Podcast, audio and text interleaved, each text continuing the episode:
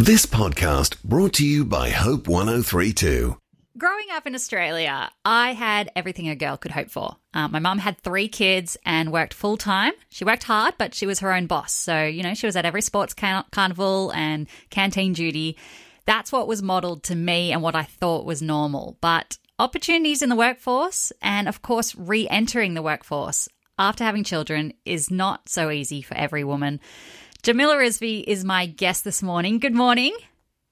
Hi, thanks for having me. Now, you're a mum, an author, an advocate for gender equality. Can we just start with why you're so passionate about helping women? I feel like I can almost flip the question, right? Like, why wouldn't you be passionate about it? I mean, to, to, me, I think it comes as naturally as breathing. Um, I'm always always been someone who is drawn to creating communities of women around me from when I was a little kid playing on my netball team through to being a high school student who loved dance eisteddfods to being a university student who loved working with uh, the women on campus around gender equality questions. So for me, I think working in this space and existing in this space is something I have always been drawn to and I'm naturally drawn to. I don't think I've ever unpicked it really deeply as yeah. to to why. Um, for me, gender is such an important part of most people's identity. And I've witnessed firsthand the struggles that so many women have that is not a fault of their own, but is the result of a system that places them in a position where it is harder to succeed, that it is harder to get what they want. And in particular, around motherhood, a lot of women, I think, do have that faltering sense of um, who they are, not knowing who they are, not knowing how to kind of find their way through the murky darkness of new motherhood, and trying to find and carve out an identity for themselves, recognizing that the identity that they used to have doesn't quite fit mm. anymore. Absolutely right. Being there, still navigating it. uh, but your passion right now is for a program called Jobs Academy. Can you tell us about that and who you're trying to help? Yeah, please. I am working with an organization called Future Women. So, we are a media organization, we are a community for women, and most importantly, we run leadership and training and skills courses for women looking to advance their careers. But we've been talking for some time about the reality that the women who can afford the kind of courses that we run, or whose organizations or employers can afford the kind of courses that we run, while life changing, probably aren't the ones who need them the most. Mm. So, Jobs Academy is our way of answering that. So, it's a new program, it's available to women who are out of work. Uh, whether or not they're unemployed or underemployed, or perhaps they've been out of the workforce for a period of time, having kids or looking after an elderly relative, whatever reason that might be. It is a 12 month long wraparound course that gives women access to extraordinary skills and leadership building capacity. Um, it also connects them with employers and with real life jobs.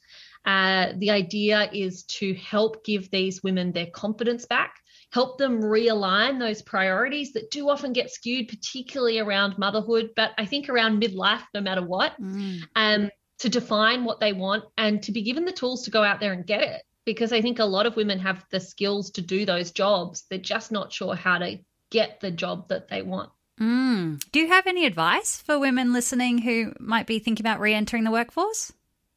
Well, first things first, apply because um, this amazing course is um, funded by the government. Uh, the Australian government have funded a whole bunch of these um, places in this course, so it's entirely free. Um, the expressions of interest are open now. You can find them on our website at futurewomen.com. But the thing I'd say, I think, in addition to applying to women who might be listening, is just because you have been made, made to feel less confident just because you've been made to feel like maybe your skills aren't quite right for the workforce, just because you've been made to feel that going back to the job you once had isn't the best thing for you anymore, or perhaps you're not up to the same standard or the same workload or the same effort that you had before. Just because you've been made to feel that doesn't make it true. Mm. Um, I think a lot of us lose confidence around motherhood, despite gaining this incredible new set of skills that yeah. come with being a parent, right? But I think a lot of us lose our confidence in other areas during that time. confidence isn't a reflection of ability. It's just not.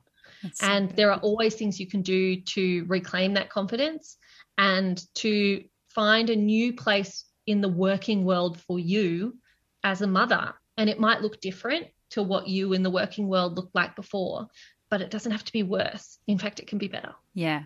Oh, you're absolutely right in terms of the new skill set. Um, and I found when I came back into the workforce, I became a lot more efficient because I had less time to throw to work. I needed to get my work done because I needed to pick up the kids. Yeah. Yeah, uh, I mean, if you want something done and you want it done fast and efficiently, go find a working mum, right? because that's what she does all day, every day. Now, this program was designed, you know, to advance gender equality in Australian workplaces. I know that there are a lot of parents of teenage girls listening wondering where we're at as a nation in terms of sort of equal opportunities for promotions and equal pay. Are things getting better, Jamila? Mm, uh, no. I mean, look, if you compare uh, the opportunities and the experiences of women today to women 100 years ago, if you compare them to our great great grandmothers, of course things are better, mm-hmm. right? Gender equality has, um, and the gender equality movement has achieved an incredible amount in a relatively short period of time. But if we look just at the last 10 or 20 years, no, we haven't made an enormous amount of progress. Um, childcare is increasingly inaccessible and unaffordable for a whole lot of parents. Paid parental leave is available through the government in Australia, yes, but it's one of the most limited schemes in the world, and we got it well behind the rest of the developed world. We won one of the last in the OECD to implement paid parental leave. The gender pay gap is really stuck you know, it bobs around that kind of 15% mark, goes up a bit, goes down a bit, but it sort of sits in the same spot. Um, in the top 200 companies in Australia, the top 200, the ASX 200, uh, there were no women CEOs appointed last year. Mm. None, zero, zero women CEOs. There are currently more CEOs of Australia's top 200 companies called Andrew than there are women. Oh, that's a horrible um, stat. it's a horrible stat. So, yeah, we do have a long way to go. Um, women still dominate part time, casual positions, particularly entry level jobs.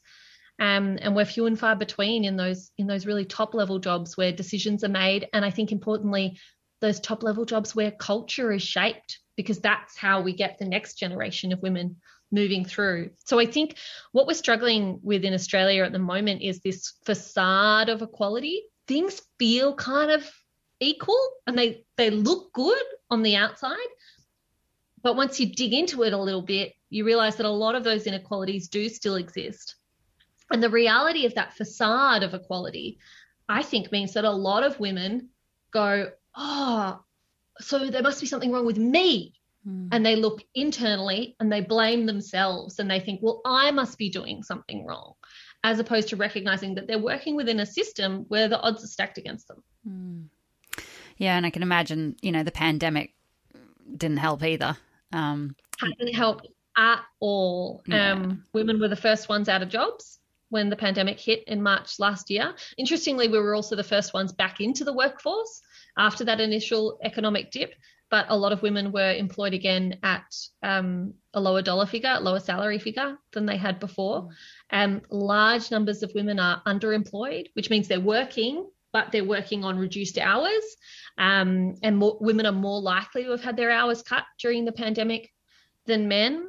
And of course, there's a bunch of women, many of my friends are in this category, who aren't unemployed, but have left the workforce altogether during the pandemic because homeschooling is really hard yes. and takes a lot of time.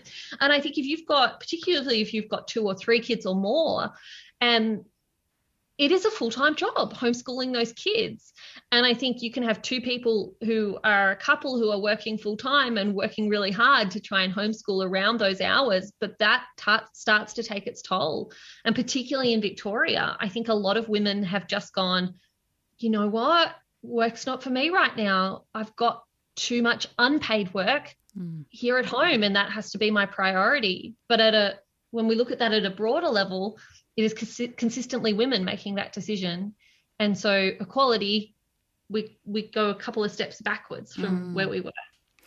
Just finally, Jamila, Do you have any thoughts on how we can help prepare our kids, you know, both our boys and our girls, um, to enter the workplace and kind of advocate for a, a more fair and equal culture?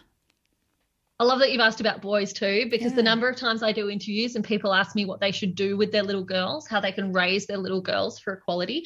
I don't know if you've spent much time with little girls lately, but little girls are fine. little girls are busting with confidence. The Australian school system is set up so that little girls thrive. It's usually after school or university or TAFE where once those girls become young women that they hit the roadblocks of discrimination. And that's usually when their confidence falters. They're usually doing pretty well at school. Little boys on the other hand are, are a lot are struggling at school. Um, girls are outdoing them on all of the NAPLAN results. Girls are outdoing them when it comes to social and emotional security. Um, i think we've got some questions about how we raise our boys. And when it comes to respecting women and raising boys to be ready for a gender equal workforce. I think it's about encouraging friendships with all genders. Mm. I think it's about teaching boys to have role models who are women. You know, one of the things I always try and do is I, back when we were allowed, always take my little boy to the AFLW matches as well as the AFL. I want him to have women heroes as well as men heroes and not to think that the people he looks up to and that he wants to be like also have to have the same gender as him. They don't. He can aspire to be any kind of human being. Um, and I think we have to be really vigilant with that because social media and um, the mainstream media, books, television, film, all of it puts the same hard little boxes around boys as they do around girls and they tell boys they have to be a certain thing that mm. they have to be the breadwinner that they have to be strong that they have to be tough that they have to not cry and all of that hurts boys in the same way it hurts girls. Mm. Jamila, thank you so much just for your insight and, and wisdom and just your passion and what you're doing in the community. Really appreciate your your voice on these issues. And, and thank you so much for joining us on Hope Breakfast.